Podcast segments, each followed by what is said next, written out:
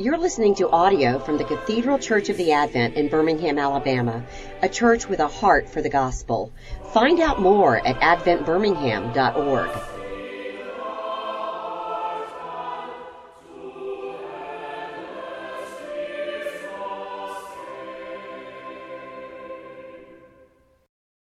We're the only uh, vending machine in, uh, in Birmingham uh, that distributes, or when you push the button, a particular kind of Coke product comes out. Can you guess what it is?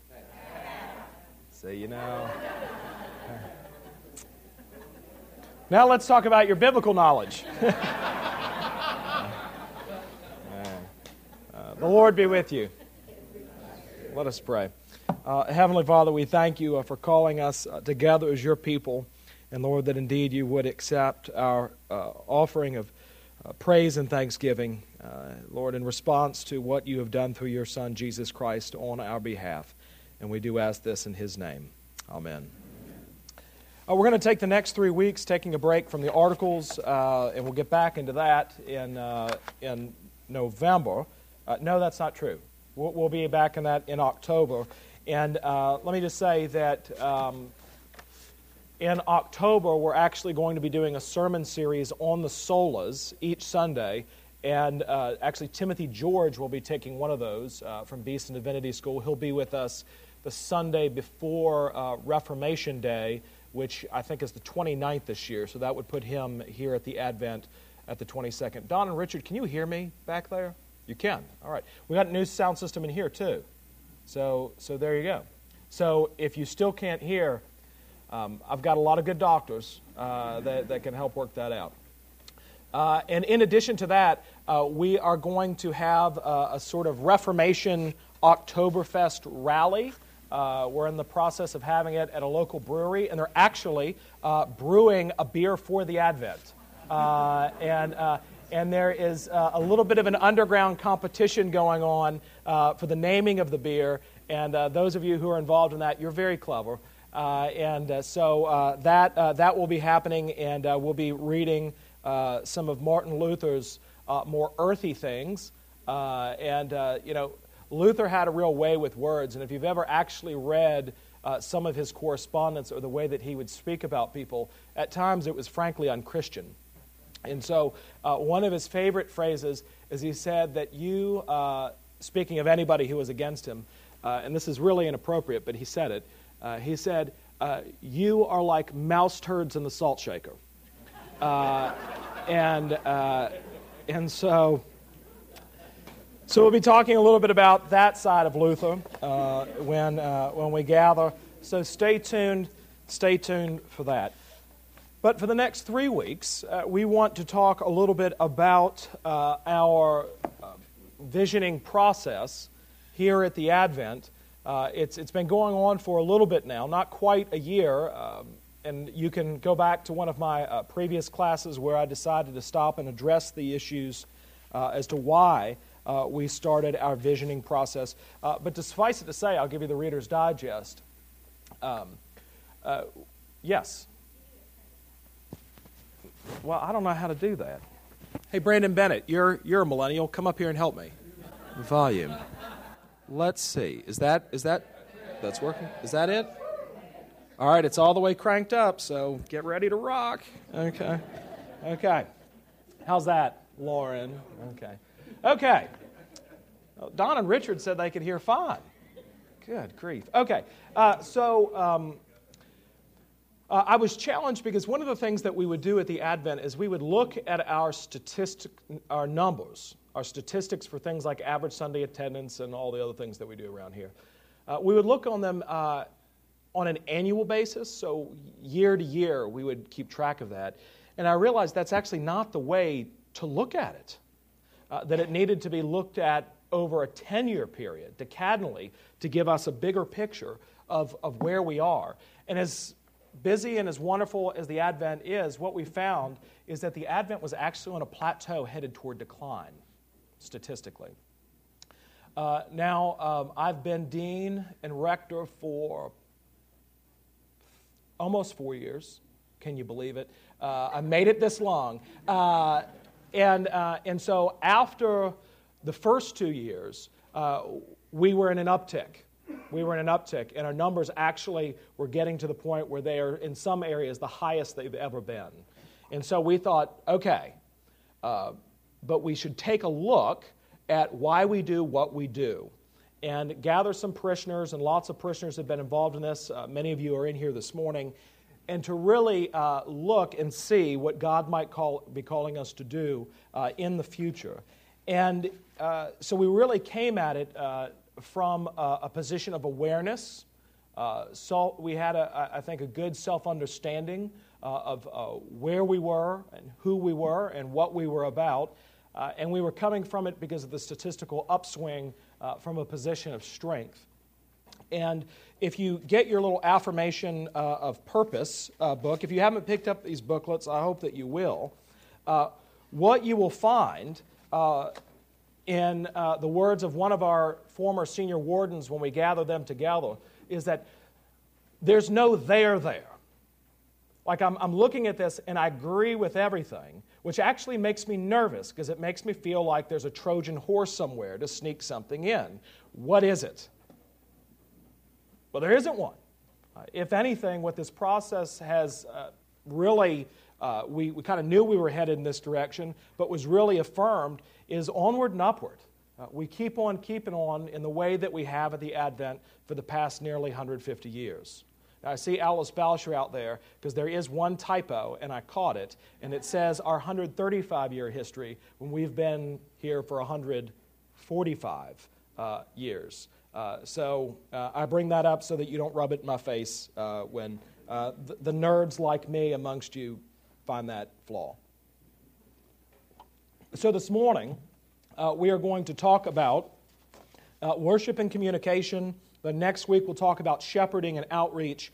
And then uh, the last week, we'll talk about uh, discipleship and ministry development. And as you might expect, there's a whole lot of overlap amongst all of them, uh, which is a really good thing.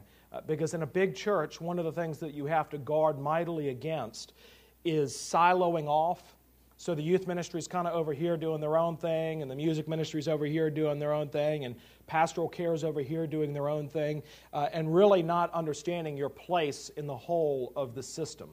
Uh, and when uh, Frank Limehouse announced his retirement, uh, I went out to lunch with some guys, and they said, Well, what do you think the Advent needs? And, um, and I said, Well, I think what the Advent needs is one, the person can't be a micromanager because it's just too big and impossible to, to run the Advent that way. I said, but also you need somebody who actually can make sense of all that's going on and be able to make sense of all the balls that are up in the air at any given time. Uh, but you decided to hire me instead. Uh, so, um, and we've got a really, really great team. I mean, I think that's one of the things that has come out of this too, is a real deep appreciation and uh, respect uh, for the folks uh, that we've called here uh, to serve in full time ministry, uh, from the clergy uh, down to, well, everybody, really. and um, just, you know, folks like Cameron Cole. I mean, I can't talk enough about Cameron to the point that our youth ministry is recognized internationally as a standard bearer. Some of you are aware that there's an association. Uh, that puts on conferences, really big conferences where thousands go every year called the Gospel Coalition. And the Gospel Coalition's youth ministry segment, their program, what they sort of point to, this is the Gospel Coalition's youth ministry webpage, is what? Rooted. Uh, you know, that comes out of the Advent. Uh, so it's a real testimony uh, to what God is doing uh, in, uh, in this place. And let me say a couple things before we get into uh, worship, which really I know is going to be, for some of you, of significant interest. One, I don't like that word. And here's why I don't like that word because it's a little bit misleading. So when I say worship, what are the things that you think of? Trudy? Services, right? Services, which is really funny because if you're driving along the road in England, there's going to be a billboard that says what? Services. And what does that mean? There's a toilet that you can use uh, off the side of the road. So we provide services. Um, what else? If I said, let's stand and worship the Lord, yeah, you're going to think we're going to sing. So the Bible actually talks about worship in two ways. Uh, it talks about uh, temple worship in the Old Testament, and it talks about our heavenly worship. Now, if you read Revelation or Hebrews, this idea of the church gathered together up in heaven worshiping before the throne, right? And the problem is, is that the Greek and the Hebrew words that are used to talk about worship are varied, but we really only have one English word, and that is worship. We also have words like sacrifice, we have words like praise, uh, but they've all been kind of conflated into one thing. And so I actually don't have an answer for what we ought to call our Sunday morning gatherings. Uh, but we actually, what is, because when we come on Sunday mornings together, what are we there to do? Worship, right? But we got to figure out what in the world that means. Glorify. Well, I'll, how about the cheat sheet? I'll give you a little cheat sheet. If you have your bulletin from 9 o'clock, we have come together in the presence of Almighty God, our Heavenly Father, to do what? To render thanks for the great benefits that we have received at His hands, to set forth His most worthy praise, to hear His holy word and to ask for ourselves and on behalf of others those things that are necessary for our life and our salvation. And so, right before we begin morning prayer, we say, This is what we are here to do. Now, one of the things that often gets lost is, uh, Dearly beloved, we have come together. Because I want you to look, we are here to render thanks for the great benefits, right? We're to set forth His most worthy praise, to hear His holy word, and to ask for ourselves and others uh, those things that are necessary for our life and salvation.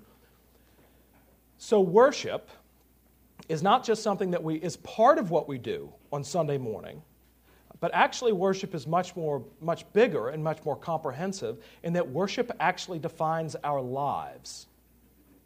Uh, worship is something that we do uh, all the time uh, in our own lives. And so worship is not actually uh, standing and singing praise, although it is in part, uh, or even giving verbal praise uh, to someone. But actually, it's from the Old English word worthship, to give God his due, to give him his worth.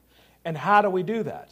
We do that through doing these things, acknowledging who God is, but above all, the great biblical witness, and you see this especially in Hebrews, uh, and you also see this in Romans 12, is that worship is actually obedience to God.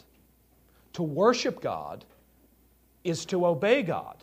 Now, we've lost a little bit of this because in the old uh, prayer book, which is really the prayer book, uh, and up until 1928 in our American prayer book, uh, in the wedding service, does anybody remember what the husband said when he put the ring on his wife's finger? With this ring, I thee wed, and with all my worldly goods I thee endow, and with my body I thee worship. Which means what? Now, I mean, of course, all the bad press goes to the whole the wife taking the vow to obey her husband. But, ladies, I mean, if your husband was going to stay true with my body, I thee worship, that's easy. Right? The husband is saying, I'm giving everything to you. And I mean, even Lauren and I, when we have the conversation, if, uh, if Lauren and I got sideways with one another and, uh, and she just said, so long, turkey, uh, because of my vow to her, guess who gets it all? With all my worldly goods, I thee endow. Right? I meant it uh, when I said it. And so that I've actually said, with my body I thee worship, my whole life is given over to you. Which means, yes, there are times which I'll praise my wife.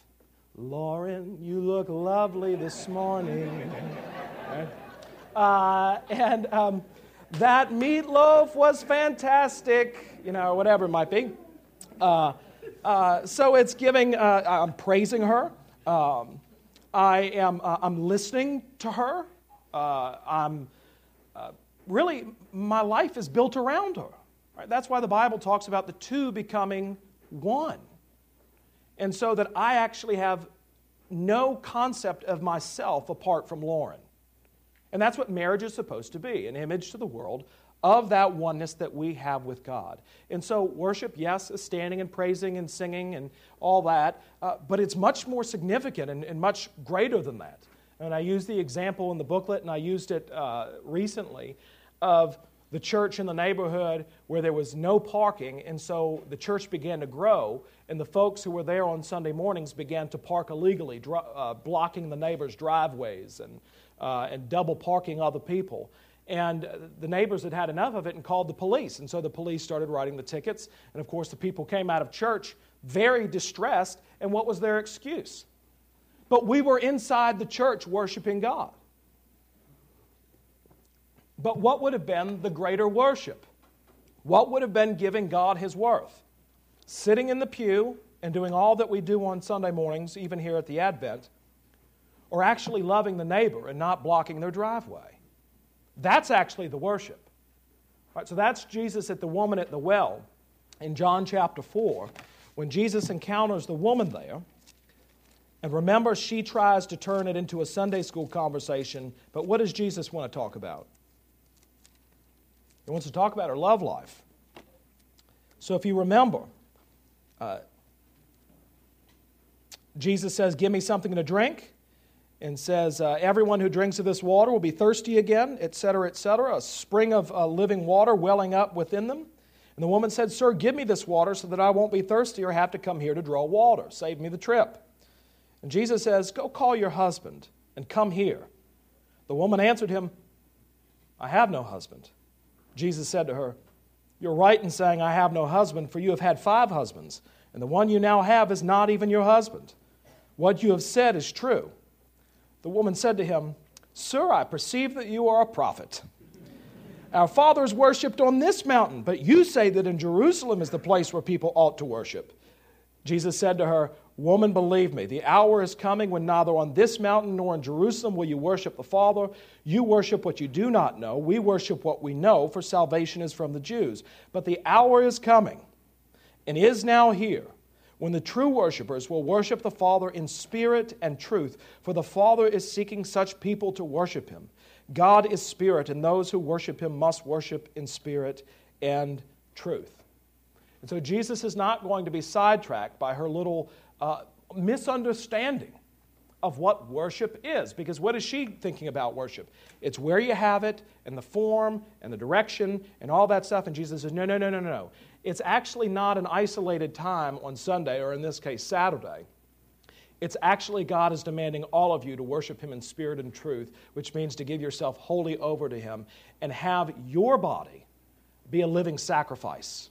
Have your body be the worship service to God.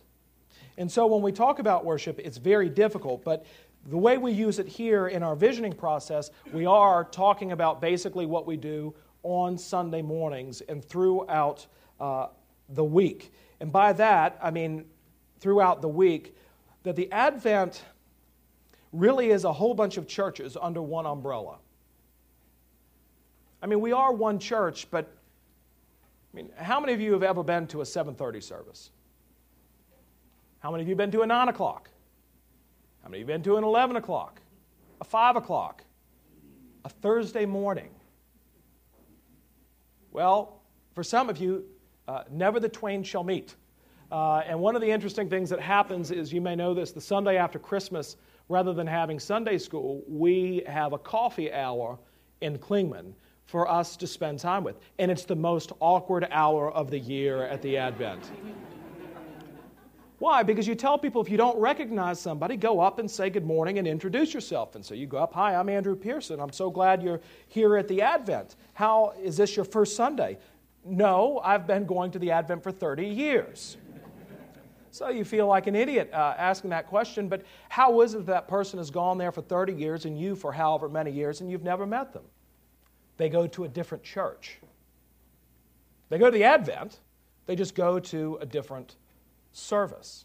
Uh, and we understand the church, uh, as the Bible talks about it, which is two or three gathered together in the name of Jesus uh, and having a ministry centered or a service centered around His Word.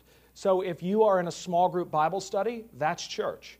If you're in a small group at Over Easy and you're opening up your Bibles and getting into God's Word together, that, by the Bible, Bible standards, is a church. And so you see, we do church a lot uh, around here. But we really do want to stop and take a look and say, well, how do we do church? Do we have that understanding that even our small group Bible studies are church? But even so, Sunday morning is unique. And what makes Sunday morning unique? Because frankly, you can do all these things that I've, you can render thanks, you can set forth His most worthy praise, you can hear His holy word, and you can ask for yourself and for others those things that are necessary for life and salvation. Uh, you can do that in your car on the way to work, right? So, what makes Sunday mornings different? I knew you'd get it right. That's right. We, Kelly Siebels. Did my wife feed you that answer? No, I knew you'd get it. Uh, that's right. We come together. We actually come together as the body of Christ uh, to do these things together. And that's not something that we can do uh, throughout the week. And so there's absolutely a verticality to worship, right? That there are things that, that are directed toward God. Like when we pray, we pray to who? God, right? Uh, and then there are things actually that are directed from God to us, like what? Reading of the Bible, Holy Communion, things like that. Uh, and then there are actually, if you were to keep track in the service, this is the thing that would dominate the service things that are between us, the actual horizontal nature of our gatherings this morning uh, or any uh, Sunday morning. So, actually, you, you read some of the hymns that we sing are, um, are directed toward uh, the Lord, uh, but more often than not, uh, the hymns that we sing are actually we're singing our faith to one another. We're joining our voices and testifying to one another. So, um, uh, Fairest Lord Jesus, um, that hymn is mainly us talking to one another about how wonderful the Lord Jesus is. Or the one that I often use uh, Stand up, stand up for Jesus. Are you going to sing that to Jesus? No, you're singing it to one another. Now, that doesn't discount the verticality, but it means that we cannot discount the horizontal nature of our gatherings together on Sunday morning. And so, because of that, we wanted to take a real look at how uh, we organize uh, our gatherings. And this is something that we've always done, and we really don't need a vision process to do this. So um, I uh, was listening to the St. Thomas uh, Fifth Avenue Choir of Men and Boys that came here about two years ago, and it was really, really lovely. And the girls um, uh, just don't appreciate Latin, and so they were out in the rector's garden, uh, and I was sitting in the Bardeleben listening, which is actually the best place to listen. It's a really wonderful place to listen, and the, the chairs are very comfortable there. And while I'm listening, I noticed over the, the door to come into our nave was a brass plaque that said, Please be quiet! exclamation point. And I thought that was kind of an oxymoron. Uh, but, uh, but I thought, you know, I don't think that we ought to be irreverent. Uh, but then I realized, you know, why would we put a plaque up like that? Well, if we think, as one of my, uh, a church recently sent me their uh, parish profile to look at, not for a job, but just to give them my feedback. And in the first sentence, I wrote back, I said, You're doomed. I said, What do you mean we're doomed? I said, Your first sentence says, This is God's house, talking about your church building. I said, That's not God's house. Uh, our church buildings are not the temple of the Old Testament. Uh, that's not where God especially dwells. Where does God dwell? Amongst his people, right? We're the spiritual stones that will one day be made into a temple. Uh, and God dwells uh, within us. Now, our building has been set aside for a very specific purpose, uh, and God is with us in uh, the midst of that. Uh, but uh, if we think that this is God's temple, yeah, you're going to be really quiet. you're really not going to want to talk to your neighbor, right? It's going to be really just you and God and you're actually going to forsake what the New Testament talks about, what our gatherings uh, should look like.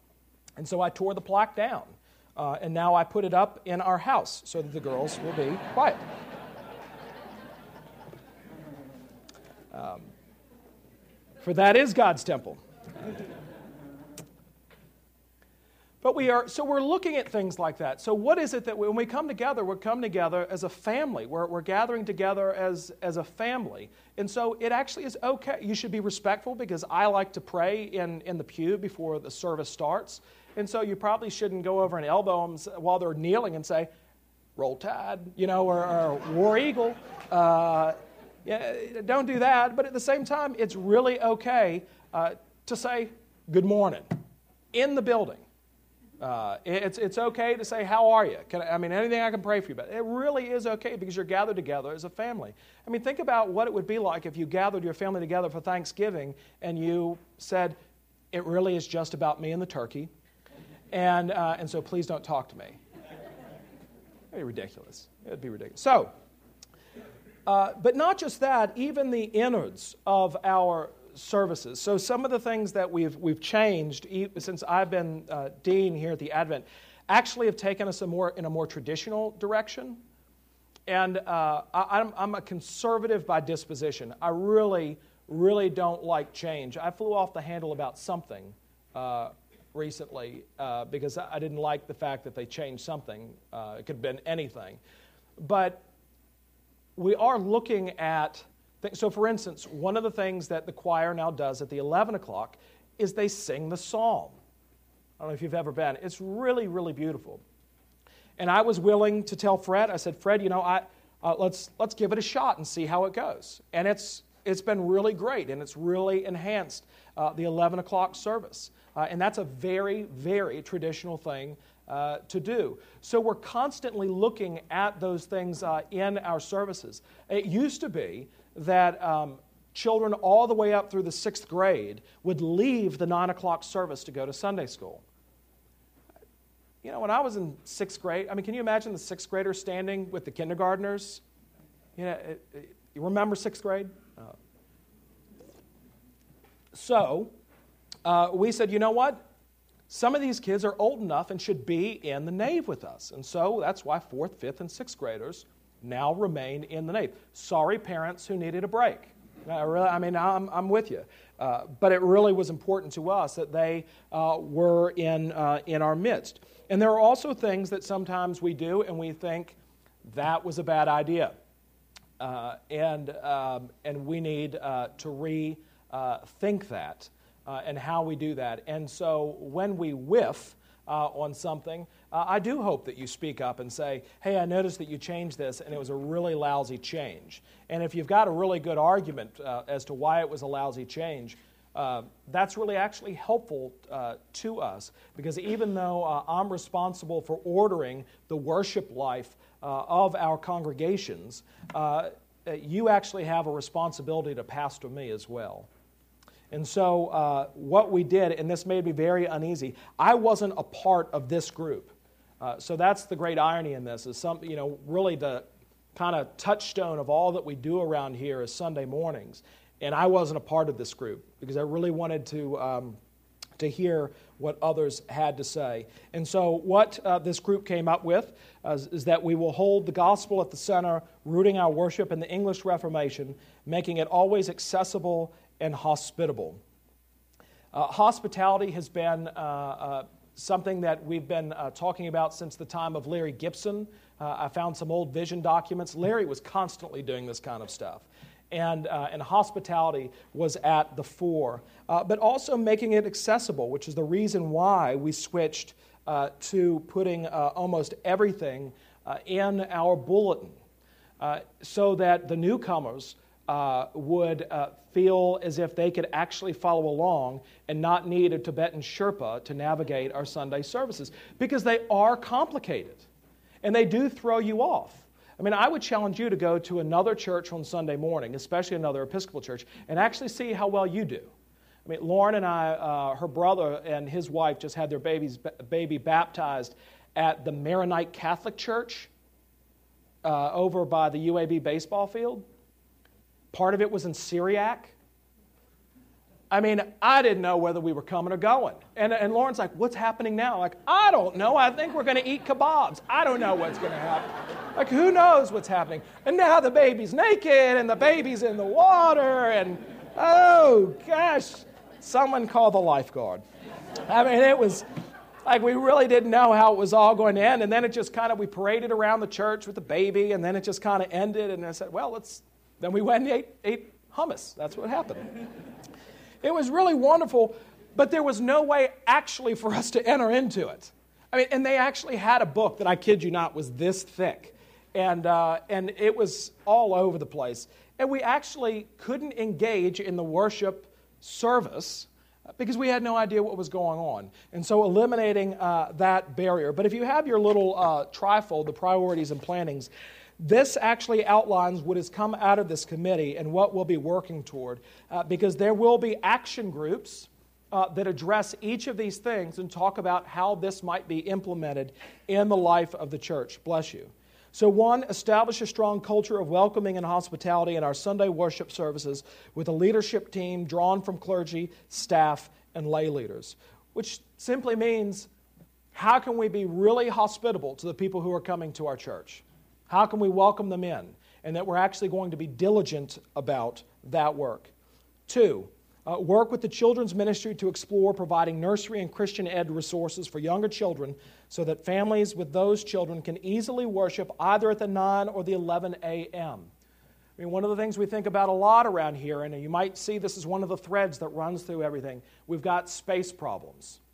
Uh, our nursery's never been fuller. And so we need to figure out uh, how we're going to try to do that. And so, one of the ways of doing that, because, and I'll say this a lot throughout the rest of this visioning process, is that we cannot let our building dictate our mission. So, if we think, look, the building's full, things must be going really well, are we satisfied with that? Or, oh, well, you know, the nursery is what it is, there's not much we can do about it, I guess we'll just have to turn, turn the children away. Well, that would be nonsense. And so, one of the ways in which we can do that in house is to begin to sort of structure our Christian ed program for our little ones so that the 11 o'clock becomes more of an option for people with children that might actually prefer the 11 o'clock service. Because right now, at one point in time, we decided to make the 9 o'clock service the one where if you had children, that's where you went.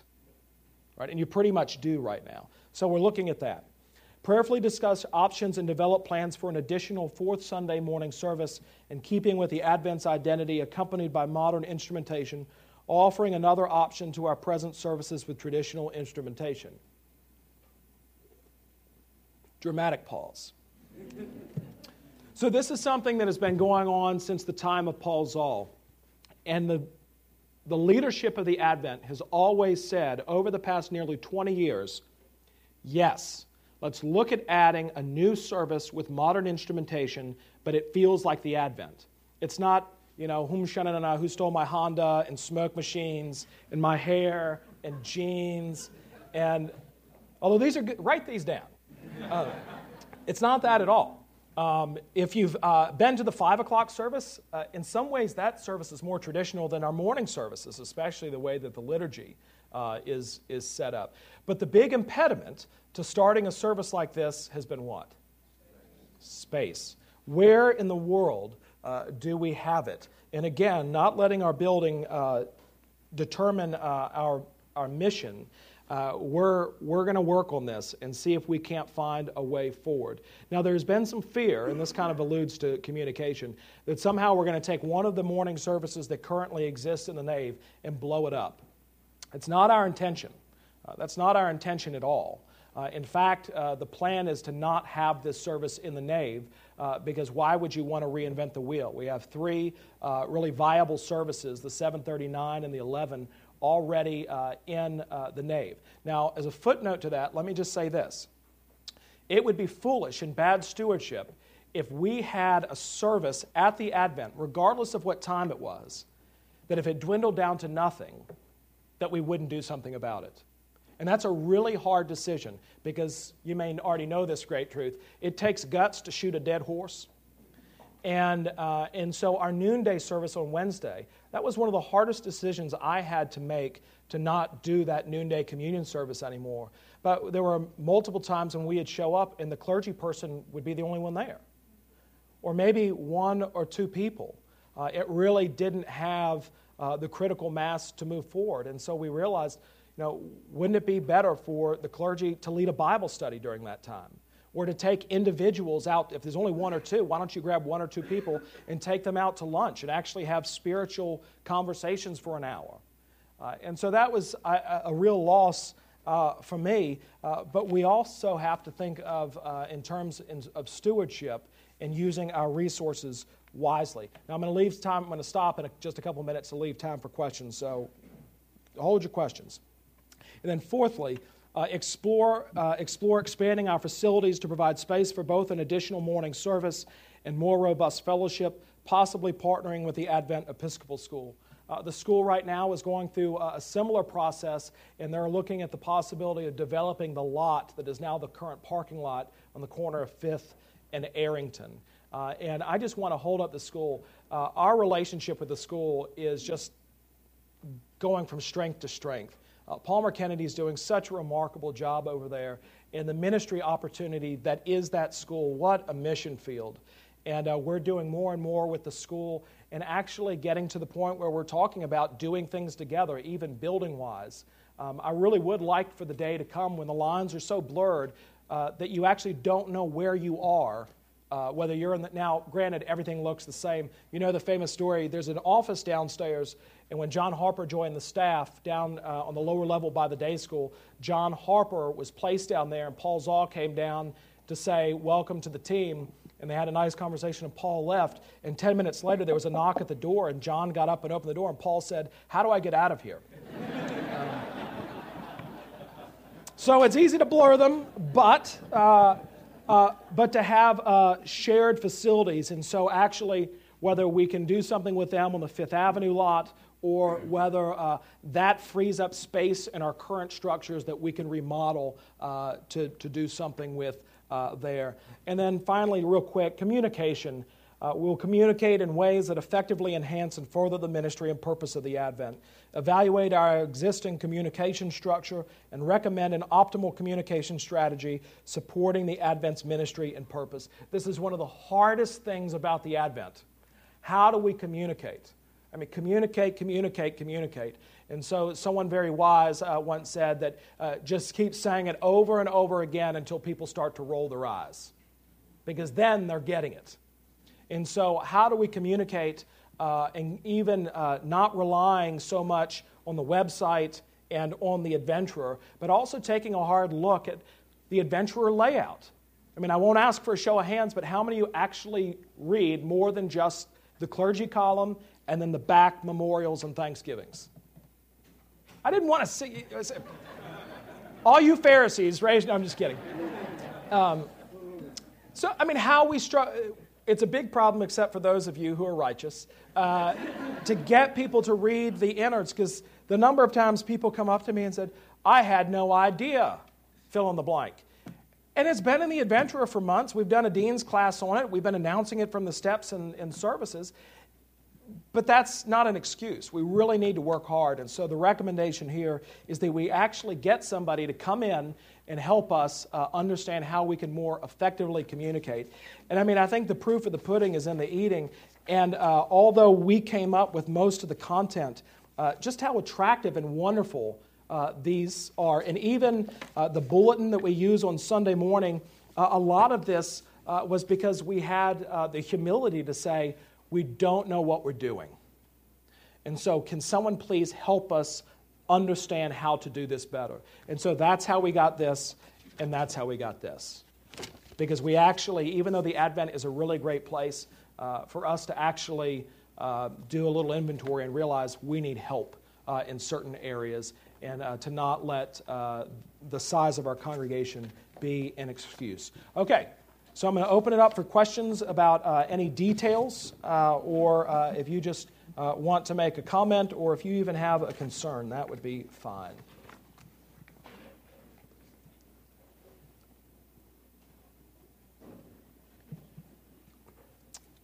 Okay, everybody's on board. Great.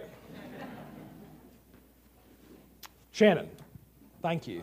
I, I only use little cheap phones that are mobile but does the Advent publish a calendar onto mobile phones? I don't know. No, so that is one of the things that we're, we're dealing with because, on the one hand, we have a number of people in, uh, in our congregation who want to stay on paper. And rightfully so. They, they don't want to get emails, they don't want to read The Adventurer online. They want to get the paper and have it. And I'm actually one of those people because I can tack it up to the bulletin board in our house uh, next to the uh, other 20 year old adventurers that are up there, and, uh, and it's easier access for me. Uh, but we are looking for more ways uh, to be more um, accessible technologically. Things like the calendar. The calendar that for some reason is showing up on a mobile phone is not the full calendar, and we're trying to work through that bug. Uh, but also things uh, like being able to, to be able to, to give money to the church through an app. Uh, things like that, which is a brave new world for the Advent. I mean, we just gave up counting money in shekels about a month ago. All right, I have two questions. So, um, is point number two, is that going to be contemplated for the five o'clock service, like children's ministry and things like that at the five? Yeah, it's right now it's not. That's always been a problem with the five. But what we're finding, and this is manifesting itself, is the five o'clock is doing their own sort of level of Christian education through these forums, and it is addressed to not only the people who are there, but the people who you would want to be there. And uh, and so, uh, for lack of a better word, I mean I'm, I mean this in the nicest way possible. I mean the five o'clock has a hipster vibe to it, and uh, and so uh, if you do have children, I think that, that we would want you to gravitate toward the morning services. And so at this point, there's no uh, contemplating doing a, um, a Christian ed component. In fact, what we're seeing at the 5 o'clock are those who do bring their children aren't even putting them in the nursery, they're keeping them in the actual service. So that's not a, a plan afoot. But again, uh, this kind I mean, of stuff. I'm just asking because it's something I personally would be interested in. Well, we don't care about individuals around here. I just. I got a lot of people. I got sheep to look after, not. Uh, no, it, it is. But what we're what we are hoping is is doing something in the morning that is a little bit more along the lines of a five o'clock would offer folks uh, because one, there are people here who want something like that, uh, but also two, it's a huge evangelistic opportunity in Birmingham. I mean, the number of people who uh, who would love to come to a service that is like the Advent but has more uh, modern instrumentation. And we use that language very carefully because uh, the music is very important. And so, uh, honestly, most of the music is going to be old hymns reset to new music. Uh, so it's not, and now there are and old hymns that have great tunes. But have you ever read through the hymnal and thought, this is a great hymn, but the music is terrible? Um, well, we're going to rewrite the music to it. Thank you. Um, my second thing I'm just curious about, and this maybe would be better as an email, but one thing as a parent of a you know first grader, I remember growing up in an Episcopal church, going through a communion class. I feel as a parent, I'm pretty unclear about children in communion. I mean, right now it's kind of a non-issue because they leave. Yes. But that's just something personally I have a lot of questions about and you could just speak to that, that in, in 20 seconds, yeah. Um, so Mark Genelette did a class on children and communion about two years ago. And so that's a good thing to listen to. Uh, but um, you're right, the Advent has basically dodged the bullet uh, because we send uh, the kids out. So that is becoming more of an issue at 5 o'clock. And you know, you, you really don't realize that you have to answer the question until you're headed up to the communion rail with your child and you think, Ah. So, um, short answer if you're struggling on whether to determine your children should receive communion or not, here's the threshold. Are they articulating belief in the Lord Jesus Christ? Are they putting their trust in them? If they are, they're welcome to receive. Now, some people say, well, they should be able to articulate what's really happening up at the table. Can you? Is that really where we want to go with that? Um, so, uh, so it's, it's a sacrament for Christians. And so if they're believers, uh, they're welcome. Uh, and a lot of parents don't want them to have the wine, so they just take the bread, and that's perfectly acceptable. Um, if you want them uh, to partake of the cup, I would recommend intincting, dipping, and not let them, you know, boom shakalaka. Uh, you know, that, that could be dangerous. So, um, And that's when social services shows up at the Advent. So that's the short answer. I'm so excited about the devotional. Do you want to spend just a few minutes? Yes, thank you so that? much. Yeah, so the devotional, uh, uh, Adventers got together and did this, and it's uh, w- starting next Sunday on the 24th. Uh, would love for you to begin to walk through this uh, as a church. So, on the very first page, week one on page eight, um, uh, we start with worship, and there's just a little, little blurb, a little devotional, uh, revela- uh, scripture reading, a verse or two, and then uh, and then a prayer, and uh, and then uh, the same thing on Monday. And this goes through six weeks, pretty much 40 days, is um, is the way we're looking at this. And so this really, uh, I think, directs us and guides us, and also gets us on, on the same page and, and, gets us to really start thinking about these, these various areas uh, of, of ministry. And again, some of it, you know, again, if people say, well, this is just an end run to do something else, I mean, some of what came up in the, in the, um, in the visioning process, we realized we don't need to wait for this to end. We need to do this right now. For instance, the sound system. Right? That, was, that was something we just needed to do and to bite the bullet on.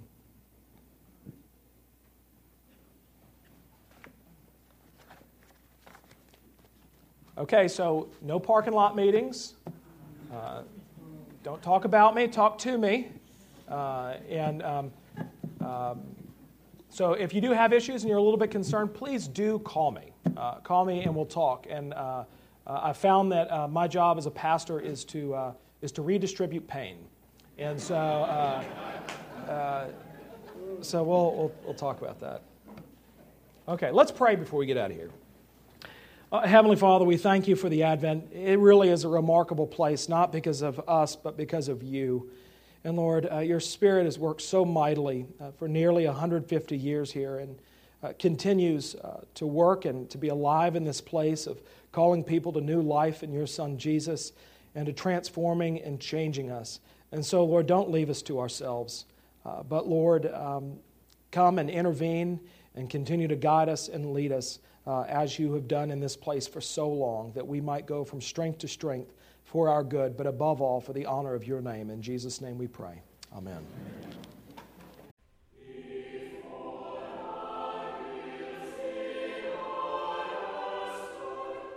You've been listening to audio from the Cathedral Church of the Advent. If you live in Birmingham or find yourself visiting, we hope you'll join us at one of our Sunday services. Find out more at adventbirmingham.org.